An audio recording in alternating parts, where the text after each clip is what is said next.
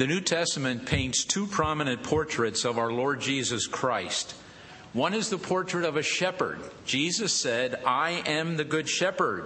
The good shepherd lays down his life for the sheep.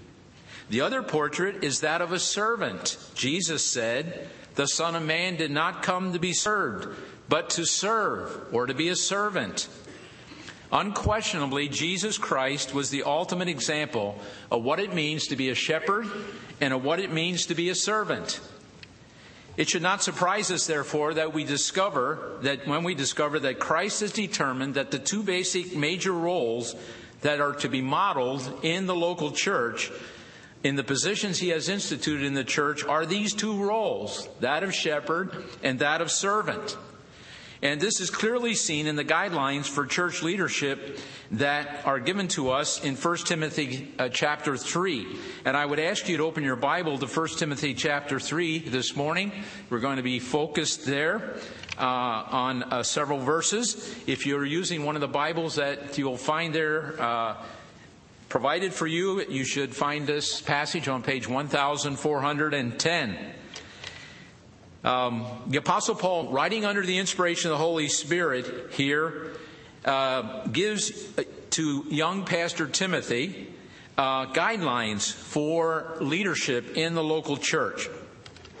We need to remember that Jesus Christ, the head of the church, has not left it up to us to come up with a plan for the leadership structure of the church. Jesus did not simply go back to heaven and then leave it to us to figure out how is this supposed to function? How is the church supposed to be structured?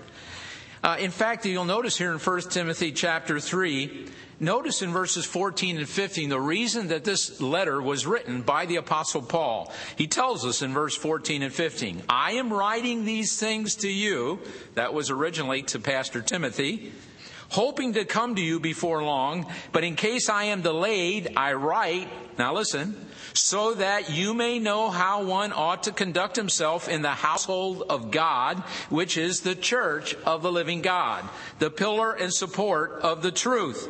In other words, 1 Timothy is a book on church order. That is the main theme of the book of 1 Timothy.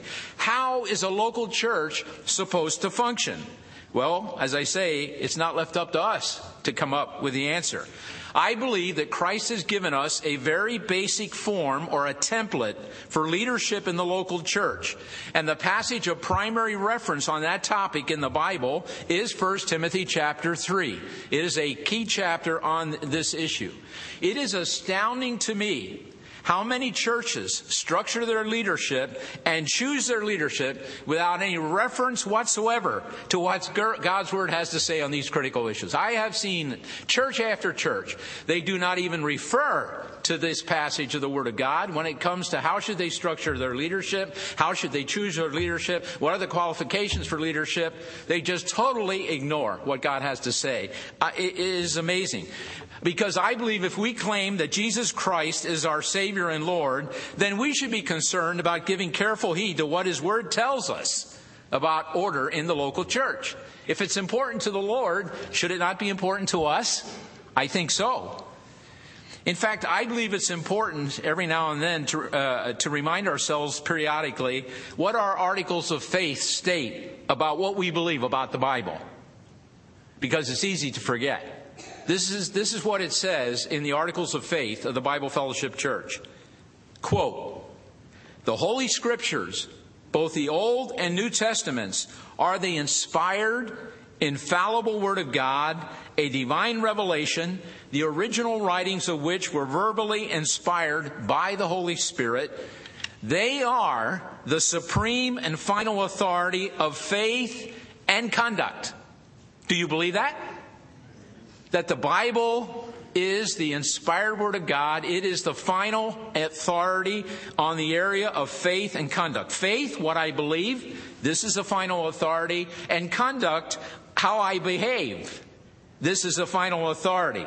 What I what my practices are, both as a church, what we believe, and what we practice, and as individual Christians. The final authority is the Bible. Today, there tends to be the idea that, well, I feel this way about that. Well, I feel this way about that, or you feel this way about that. Well, that's that's fine. You can have your feelings, but the final authority is not your feelings or my feelings. The final authority is what does God say in His Word. And so here in 1 Timothy chapter 3, Paul begins detailing some, he begins by detailing some 15 character qualities that are to mark the office of overseer, elder, or pastor. As Pastor Boone pointed out, they are the same office, same, same thing. Overseer, elder, pastor. You can use any one of those terms. Uh, the, the Bible interchanges them. But one thing is very clear God's primary concern for spiritual leaders is their character. Not their personality, not their prestige. The concern God has for leaders in the church is their character. Because without character, nothing else really matters. And so, Pastor Boone has gone through this passage, but you'll notice in chapter 3, beginning in verse 1, it says, It is a trustworthy statement. If any man aspires to the office of overseer, it is a fine work he desires. And the main responsibility, as we have seen, of an overseer or pastor or elder is to shepherd God's flock in the local church. That's their primary responsibility. When the apostle Paul was meeting with the Ephesian elders for the last time in Acts chapter 20, he said this to them, to those elders, be on guard for yourselves. In other words, look out for your own spiritual walk and for all the flock among whom the Holy Spirit has appointed you overseers to shepherd the church of God, which he purchased with his own blood. That is the responsibility of elders to shepherd the flock. The apostle Peter points out the same priority in 1 Peter 5. Listen to what he says. I exhort the elders among you, shepherd the flock of God that's among you, exercising oversight, not under compulsion, but willingly as God would have you. So the role of a pastor or elder is to be that of a shepherd, guarding, guiding, feeding the flock of God. They serve as under shepherds to the chief shepherd, who is the Lord Jesus Christ. In fact, Peter says this When the chief shepherd appears, he says, You will receive an unfading crown of glory. So the, the elders in a local church are under shepherds to the one who is the chief shepherd, and they answer to him, and someday will give an account. Very serious responsibility to have. And to know that someday an elder, pastor, overseer will stand before the chief shepherd and give account for how they shepherded the flock. But now, in verse 8 of chapter 3, Paul turns his attention to a second role in the church. It is the role of a deacon. And that's our focus this morning. Look at verse 8 of chapter 3. Deacons, likewise, must be men of dignity, not double tongued, or addicted to much wine, or fond of sordid gain, but holding to the mystery of the faith with a clear conscience. And let there also first be, let them also first be tested, then let them serve as deacons if they are beyond reproach. The English word deacon is a transliteration of the Greek word diakonos. Sounds very similar, right? It just transliterated it into English, deacon. It literally means humble servant, one who serves. That's the meaning of the word. It is in the role of the deacon that we see the role of Christ as a servant image most fully. Many people view servants as those who plod through life unnoticed, accomplishing only the unimportant. A life of service is often viewed as lacking significance and dignity. Our Lord, however, does not share this low concept of servanthood. We will see this more clearly as we examine what the scripture here has to say about deacons in the church of Jesus Christ. And the first thing I want you to notice with me about deacons is the role of deacons. What is the role of deacons? Where did this idea come from, anyhow, of deacons? Well, the diaconate or the role of deacons finds its, origin, finds its origin in the early days of the New Testament church, way back at the beginning of the church. If you turn back in your Bible to uh, the book of Acts, chapter 6, is where we find the origin of the role of deacon. Uh, Acts chapter 6, turn back there for a moment with me. And uh, this is early on in the history of the church. And uh, there is a conflict that arises. Churches don't have conflicts, we all know that. Uh, but anyhow, they had a conflict in the early church. It didn't take long for that to happen. And uh, if you look with me at Acts chapter 6, I want to read the first few verses of that chapter. Now, at this time, while the disciples were increasing, the church was growing in number, uh, a complaint arose. Imagine that somebody complaining in the church. I have never heard of that. Um, but I must have lived on another planet if that would be true. But there is a complaint that are, uh, comes up that the Hellenistic Jews against the native Hebrews because their widows were being overlooked in the daily serving of food. The church looked after the widows, and there was some feeling that they were being overlooked. And it says in verse 2 the 12, that is the apostles, summoned the congregation of the disciples and said, It's not desirable for us to neglect the word of God in order to serve tables. Uh, but select from among you, uh, uh, brethren, seven men of good reputation, full of the Holy Spirit and wisdom, whom we, we may put in charge of this task. But we will devote ourselves to prayer and to the ministry of the word. Um, the apostles, you see, point out that they can't fulfill their shepherding function and at the same time get personally involved in food service ministry. They said we can't do both. And the issue was not that serving food to widows was unimportant. They're not saying that. Oh, but they could not do one thing without sacrificing the other. They said we can't shepherd the flock if we're going to at the same time have to wait on tables, uh, which is an important aspect. So they agreed upon a solution. It tells us in verse 3 they said to the congregation, select seven men and notice the qualifications for these men. Men of good reputation, full of the Spirit and wisdom. High qualifications for these men, high standards. And it would be the duty of these men to serve the congregation by feeding the needy widows and making sure that their needs were met. All right? Now it's interesting that some years later, when the Apostle Paul writes to the Philippian church. In fact, if you, if you can flip in your Bible quickly to the book of Philippians, if you can find it back there, uh, if you can't just listen to me, read the first verse. This is some years later. This is written to a church in Philippi. And listen to what Paul says in the first verse to this church. Paul and Timothy, bondservants of Christ Jesus, to all the saints in Christ Jesus who are in Philippi, including the overseers and the deacons. Did you get it? To the congregation at Philippi, including the overseers and the deacons. Paul identifies those two roles in that church. So it's clear that in those years in the early church, that these two, these two roles uh, had been recognized in the church. Very, very clear. So that's the origin of the role of deacon. That's where, where that's where the idea comes from. All right. Now, the question is, secondly, what are the responsibilities of the deacons? I already alluded somewhat to it. What are the responsibilities of deacons? Well, you know, it's significant that actually there are no specifics given in Scripture as to the precise responsibilities or duties of deacons. It doesn't give us a precise list of the things that deacons are to do. It's more a general principle of what they do, and then the specifics are to be worked out in each local church.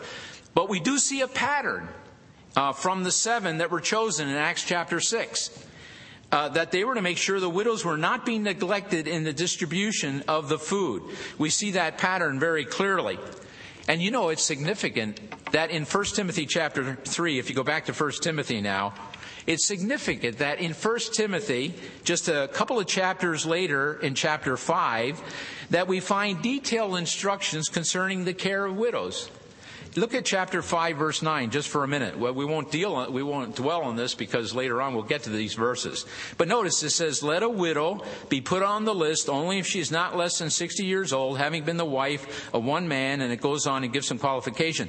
It, it spells out to the church very clearly the responsibility to taking care for the widows. So you see that in Acts chapter 6. You see that mentioned here in 1 Timothy chapter 5. I believe the major thrust of the ministry of deacons is expressed well in the title of a book that we use to help prepare men to serve as deacons. The title is The New Testament Deacon, Minister of Mercy. Now you know where I got my sermon title. If you saw it in the bulletin, that is. So uh, it wasn't, it wasn't or- original with me. But I believe that sums it up well. New Testament deacons are ministers of mercy. That is the major responsibility of deacons, all that's involved in that. The author of that book, Alexander Strauch, writes this The work of the deacons, the servant officers of the church, is to oversee people's practical material needs. This necessitated the administration of church funds. Since the first Christians did not have buildings to maintain, the first deacons were preeminently people helpers and administrators of the church's charity. They were ministers of mercy. That is the primary responsibility of deacons. Unfortunately, There is a tendency in churches for the deacons to become glorified property managers where they spend the majority of their time looking after buildings and grounds. I have seen that happen in churches, leaving little time to deal with the issues relating to the needs of peoples. In the church that Shirley and I attended while we lived in Wheaton, Illinois for 13 years, at one point in time, the church had bought several houses contiguous to their property in case they needed to expand. And so as a result, the deacons became property owners. They became landlords. And it consumed a great deal of their time just uh, looking after the property. And that's not the primary uh, responsibility of the deacons. Well, we can thank the Lord that we do not have that situation here at Cedar Crest. God has provided an outstanding maintenance staff which frees up the deacons to concentrate their efforts on being ministers, God's ministers of mercy. And uh, we have an outstanding maintenance staff. I sometimes call them the B team Bobby, Bruce, and Brian. So hopefully you won't get stung by them. But uh, they're actually the A team, but they're the B team uh, with those names. But, but, but I, have always, I have always said, fortunately, our deacons can focus on the responsibility that God gives them primarily and not be tied up in, in these other things. You see, the responsibilities of deacons was to carry out under the oversight of the elders. The deacons assist the elders uh, they carry out the temporal affairs of the church so that the elders can give their attention to the ministry of the word, prayer, and spiritual oversight. That's what they said in Acts 6. They said, We will devote ourselves to prayer and the ministry of the word. And again, I believe we can thank the Lord that because the work that our deacons do here at Cedar Crest, the elders are able to regularly give focused time to prayer and the study of God's word and how it relates to various issues that we are facing. We can do that because the deacons carry out the responsibility that frees them up to do that, as you saw in Acts 6. So those who serve as deacons minister th- through a, a, a role that is probably more Christ like than any other. For in their serving and giving, they fulfill precisely what Jesus Christ said he came to do. The Son of Man did not come to be served, but to serve, and to give his life a ransom for many. But what are the characteristics that are required for becoming a deacon? What traits should characterize a, uh, a uh, servant of God? Well, God didn't leave us in the dark on that matter either. Um, God's Word has much more to say. It's interesting. God's Word has much more to say about the requirements for being a deacon than it does about the responsibilities of the deacons. Because God's much more concerned about what we are than what we do. Because if we are not what God wants us to be, it doesn't really matter what we do. And so there are much more said about the requirements, and the requirements are what are dealt with primarily here in 1 Timothy chapter 3. So they're spelled out for us in verses 8 through 13. And uh, I want us to zero in on them now. What, are, what, are the, what is God looking for uh, in a deacon, or one who would serve as a deacon? And even though the deacons are not given the authority of elders, they still must meet some rigid requirements. Notice in verse 8, deacons likewise, likewise. Some versions say in the same way. In what way? That refers back to the first seven verses. Just as there were some high standards spelled out for someone who would serve as an elder, likewise for a deacon. It doesn't minimize the requirements for a deacon. Actually, the qualifications for the deacon are almost as stringent as for elders because of their public profile in the church and because of the servant nature of their work requires strong qualities of maturity and godliness. One author puts it this way The standard for deacons is in no way inferior to that required of elders. Elders who lead and deacons who serve perform different functions, but the spiritual qualifications required for both are essentially identical. There is no drop off in spiritual quality and maturity from overseer to deacon. The only difference is that overseers are to direct the affairs of the church, 1 Timothy 5:17, and must be able to teach, 1 Timothy 3:2. That's the only difference. So the requirements that we see given in this chapter fall under three general categories their personal life, their spiritual life, and their family life. Now, you can't, you know, categorize everything, but in general, it falls into that. Spiritual, of course, affects everything. But their personal life, their spiritual life, their family life. And it is important to, re- it is important to keep in mind as we examine these qualities that they are qualities that God really wants to see in each and every child of God. These are not just for deacons. These qualities are found in other parts of the New Testament God wants to see in all of our lives. So we can't say, well, that's good for the deacons, but it doesn't matter to me. Oh yeah. These, all these qualities mentioned in chapter 3 are ones that God is looking for in the life of all of us. All right? So, first four requirements that relate to their personal life. Let me go through them. First of all, deacons must be men of dignity. That means they walk around in great dignity. no, it doesn't mean that. Uh, it means they must be well respected. They must be well respected, is what it means. In other words, their moral and spiritual character evokes esteem from others. People respect them because of their character. They are known and respected by the congregation. They, being worthy of respect corresponds to what we saw in Acts chapter 6. Remember? It said, pick out men of good reputation. Men of good reputation. Men who are respected by the congregation. So that's the first qualification. They must be well respected to serve as a deacon. Second qualification, notice that he mentioned, not double tongued. You just envision somebody with two tongues coming out of their mouth, practically, right? Not double tongued. In other words, he should not be the kind of person that says one thing to one person and says another thing to another person. They're double tongued. Depending on the situation, they say this. Depending on the situation, they say that. He must be honest. He must be sincere.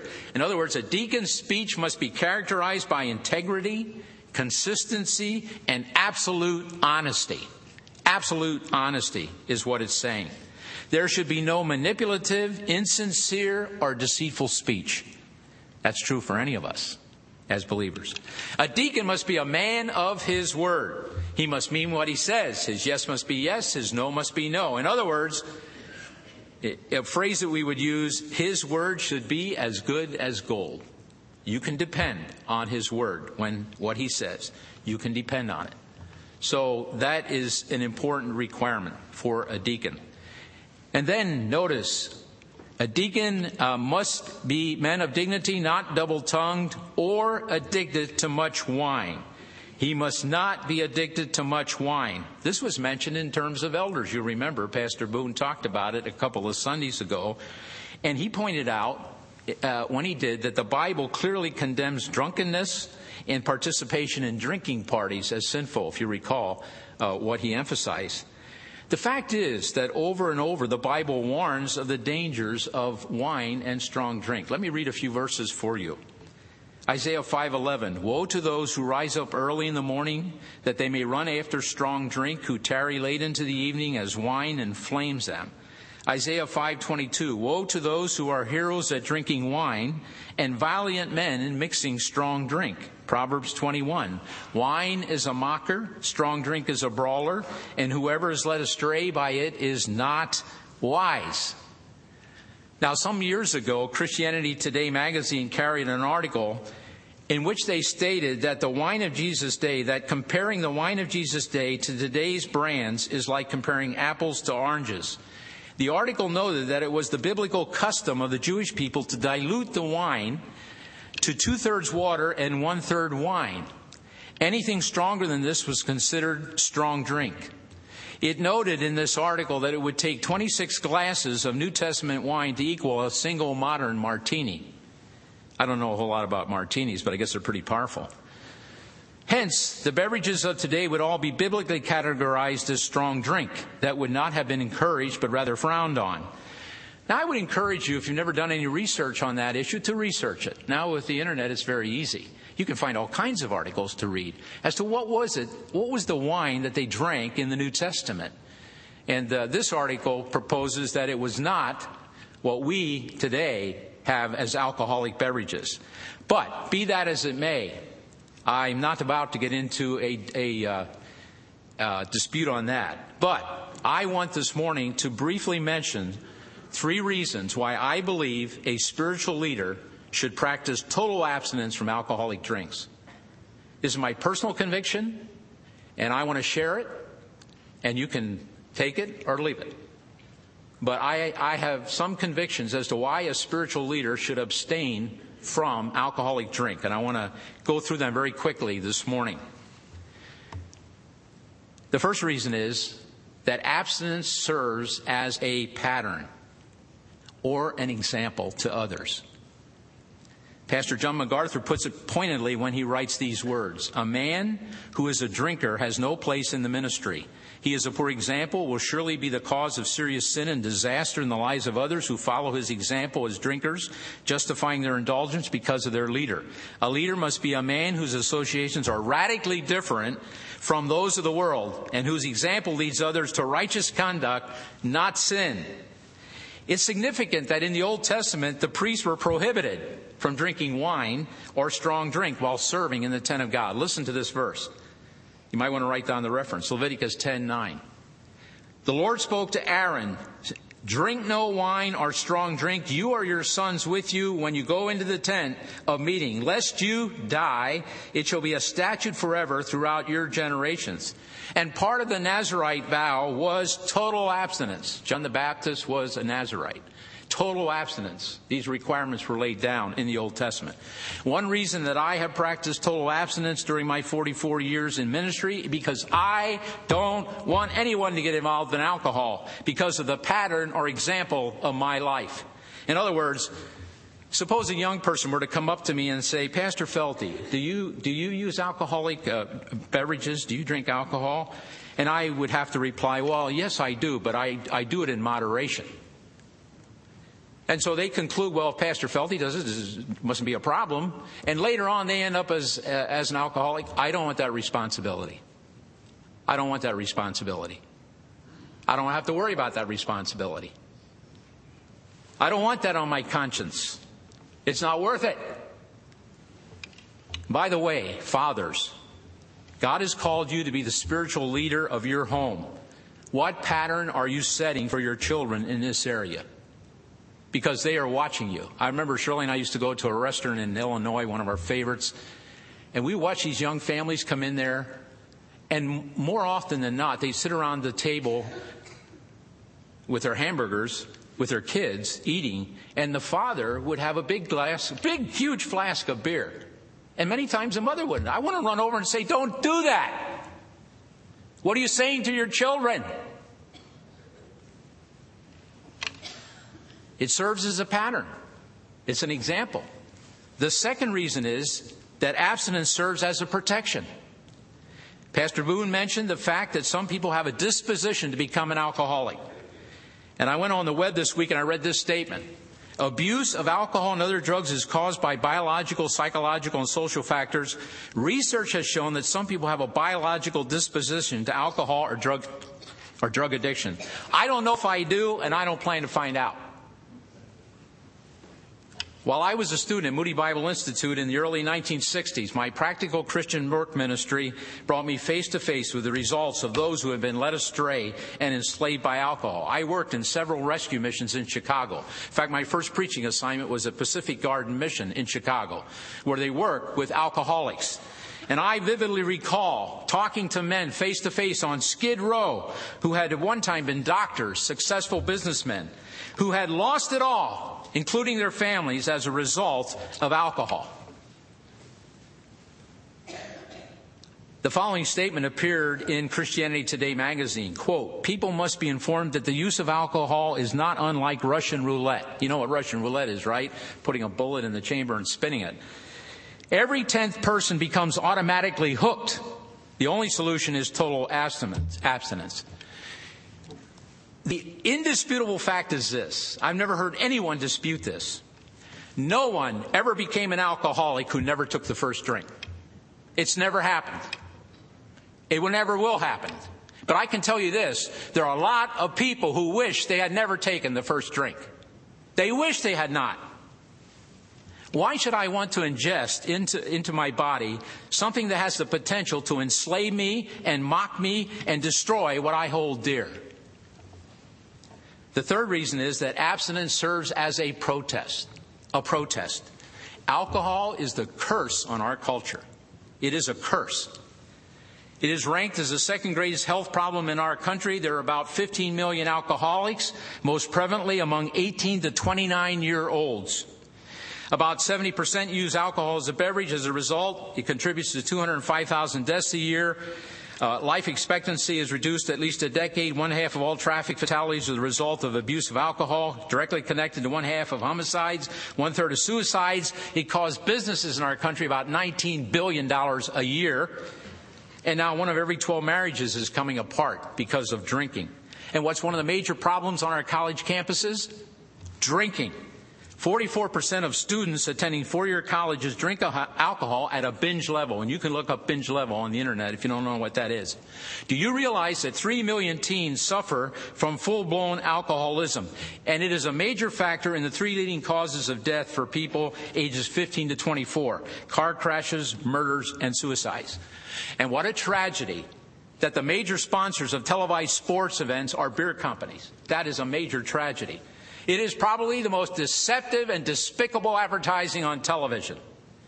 Have you ever noticed how funny they are? They're funny. They make people laugh. They never show you the end result. I could have kicked the television screen in when they had the advertisements on with the frogs. Remember the frogs?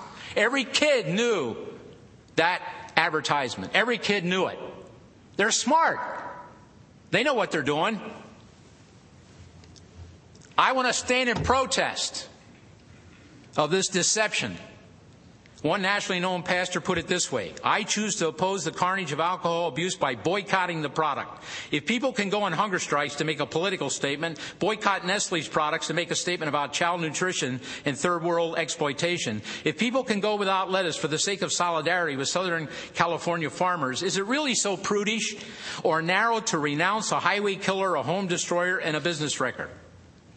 For these reasons and for others, I believe a spiritual leader should abstain. It's clear that Pastor Timothy was abstaining because Paul had urged him in chapter 5 take, take, a, uh, take a little wine for your stomach's sake, for your ailment, take it for medicinal purpose. He had urged him to do that because he was abstaining. In fact, for these three reasons, I would urge all believers to abstain from alcoholic beverage. It will serve as a pattern, it will serve as a protection, it will serve as a protest. And I would plead with teenagers and young people to do as Paul said to young man to Timothy flee youthful passions, pursue righteousness, faith, faith, love, and peace, along with those who call on the Lord from, from a pure heart. Oh, you say, Pastor Glenn, you sure spent a lot of time on that. And I would say yes. And I did so intentionally because it is a big problem and it's a growing problem in the evangelical church of America. Requirement number four. Notice what he says there in verse 8. They must not be fond of sordid gain, sordid gain, dishonest gain. In other words, deacons handle offerings typically to distribute financial aid to people in the church family, as we saw in Acts chapter 6. They could be tempted to steal uh, or use the funds in a dishonest way. Did you know that some of the most common crimes committed in the church are embezzlement and investment fraud? I could tell you story, stories if I had time, about investment fraud, especially within the church. Uh, but deacons must be men of unquestionable integrity and honesty. A person who has a problem with greed, stealing, or making bad financial dealings isn't a good candidate to serve as a deacon. One of the most important ministries our Board of Deacons has is counseling people who are struggling with financial issues. They must therefore be men of financial integrity who know how to handle their own personal finances according to biblical principles. Consider the last three characteristics that we mentioned there. Just consider them for a moment. Not being controlled by an uncontrolled tongue, not being controlled by wine, not being controlled by money. Just think of the number of politicians and business people and religious leaders who have been caught in one of those three vices lying, drunkenness, and stealing funds. Do you ever hear anything about that in the news? That involves any of those? Is the Bible relevant? Does God know what the issues are? I think He does. They are not men worthy of respect. They are not men under control, and they are not qualified to become deacons, the Bible says. Now, Paul moves on to give two requirements that would fall under, we would say, their spiritual life. Look at verse 9 with me. But they must hold to the mystery of the faith with a clear conscience, or I like the New Living Translation. They must be committed to the mystery of the faith now revealed and must live with a clear conscience. Two things here. Two things. Holding to the mystery of faith means that they hold to the Word of God. That's what it's saying. They hold to the Word of God. The entire Word of God. A deacon must hold firmly to the doctrines of the Word of God. They must know the Word of God. They must base their decisions on the Word of God. I don't have time to, uh, to do it, but if you go back to Acts chapter 6, one of the men chosen was Stephen. Stephen becomes the first martyr, delivers one of the greatest sermons ever delivered.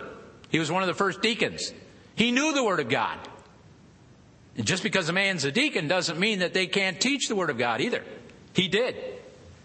He may have been chosen to wait on tables, but he was a man who knew the Word of God. But notice, not only are deacons to know the Word of God, but they are to live the Word of God. That's what it means when it says with a clear conscience. With a clear conscience. Holding fast means knowing the Word of God, and having a clear conscience means doing the Word of God. He must not profess one thing, practice another. No secret sins. It's critical that every Christian, not just deacons, have a clear conscience. Is your conscience clear this morning, my Christian friend? Is there anything hiding in your life that you, you would want, not want others to know or be aware of? Apostle Paul said this on more than one occasion I strive always to keep my conscience clear before God and man. I want my conscience clear, he said. Alexander Strauch wrote these words a Christian can't hold to the faith with a pure conscience and live in sexual immorality, pilfer money, hate a brother, divorce a spouse, or mix falsehood with the, gospel. The New Testament never allows people to separate life and doctrine. Never.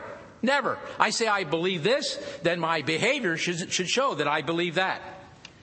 So Paul lays down six requirements or qualifications for deacons in these two verses. And he's going to mention some others in verse 12 that relate to their family. God's concerned about the family life of anyone who's going to serve.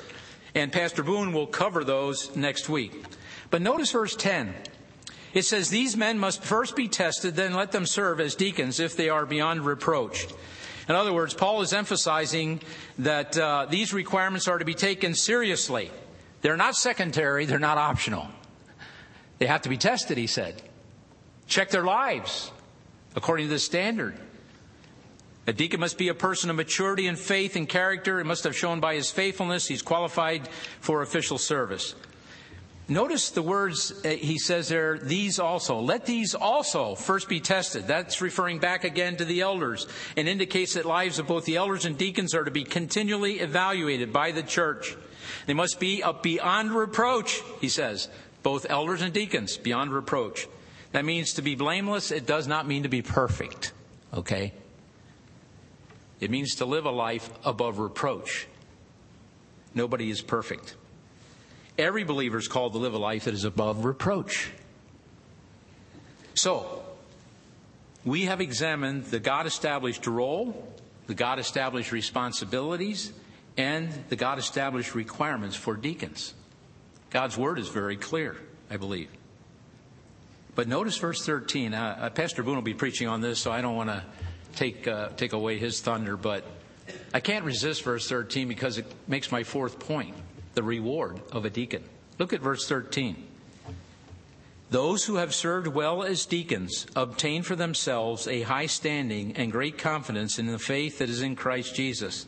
Or, as the New Living Translation says, those who do well as deacons will be rewarded with respect from others and have increased confidence in their faith in Christ Jesus. There is a reward, God says, for one who serves faithfully as a deacon.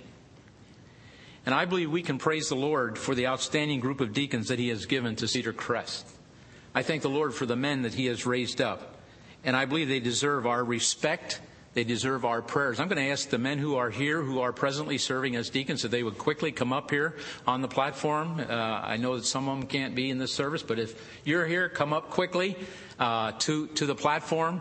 I'd like you to see who our deacons are, and uh, so that you can uh, pray for them and uh, um, I think almost all of them are here, except one I know is in an airplane over the Atlantic right now. He just couldn't make it for some reason.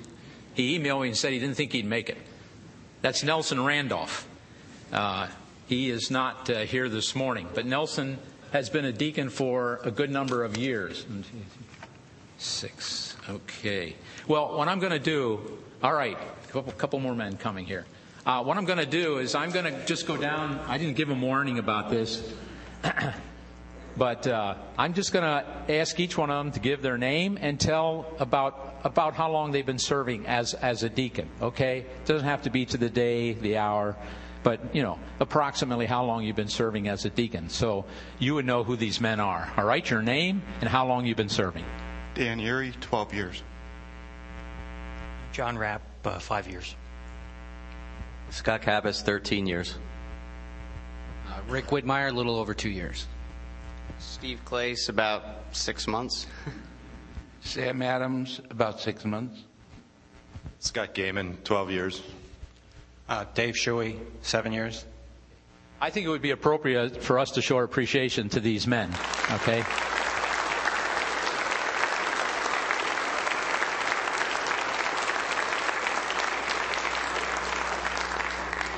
Thank you, men, and just stay here for a moment. I'm going to ask we all stand, and I'm going to close us in prayer. And as we close, I also want to pray for our deacons and their ministry, very important ministry that they have uh, here. So let's uh, let's look to the Lord in prayer as we close. Lord Jesus, we thank you that you are the Lord of the church, and that you are the one who has established the role of a deacon in the local church. A very important role in ministry, a ministry of mercy, showing the mercy of the Lord Jesus Christ to those who are facing various needs and difficult circumstances. And Father, we thank you for each one of these men and thank you for their commitment to you and their desire to serve you in this capacity. And Lord, we as a church body want to pray for them. We want to pray for your hand upon them. Pray that you will give them, Lord, much wisdom, discernment, direction as they deal with many difficult issues uh, in trying to discern what needs are, uh, what needs are legitimate, what needs are not. And so, Lord, we pray for your blessing on them. Bless them, we pray individually as men. Pray that you'll bless them as husbands, as fathers. And we pray, Lord, that they would be men uh, who honor and glorify you. Father, we pray that each one of us would be an instrument usable for your glory, that we would live our lives with a clean conscience, nothing hid from you. Of course, we can't hide from you, and nothing hid from those around us. And so, Lord, we pray that you will use us as a church body for your purposes and for your glory for which you have put us here. And we commit ourselves to you in the precious and powerful name of Jesus. Amen. God bless you.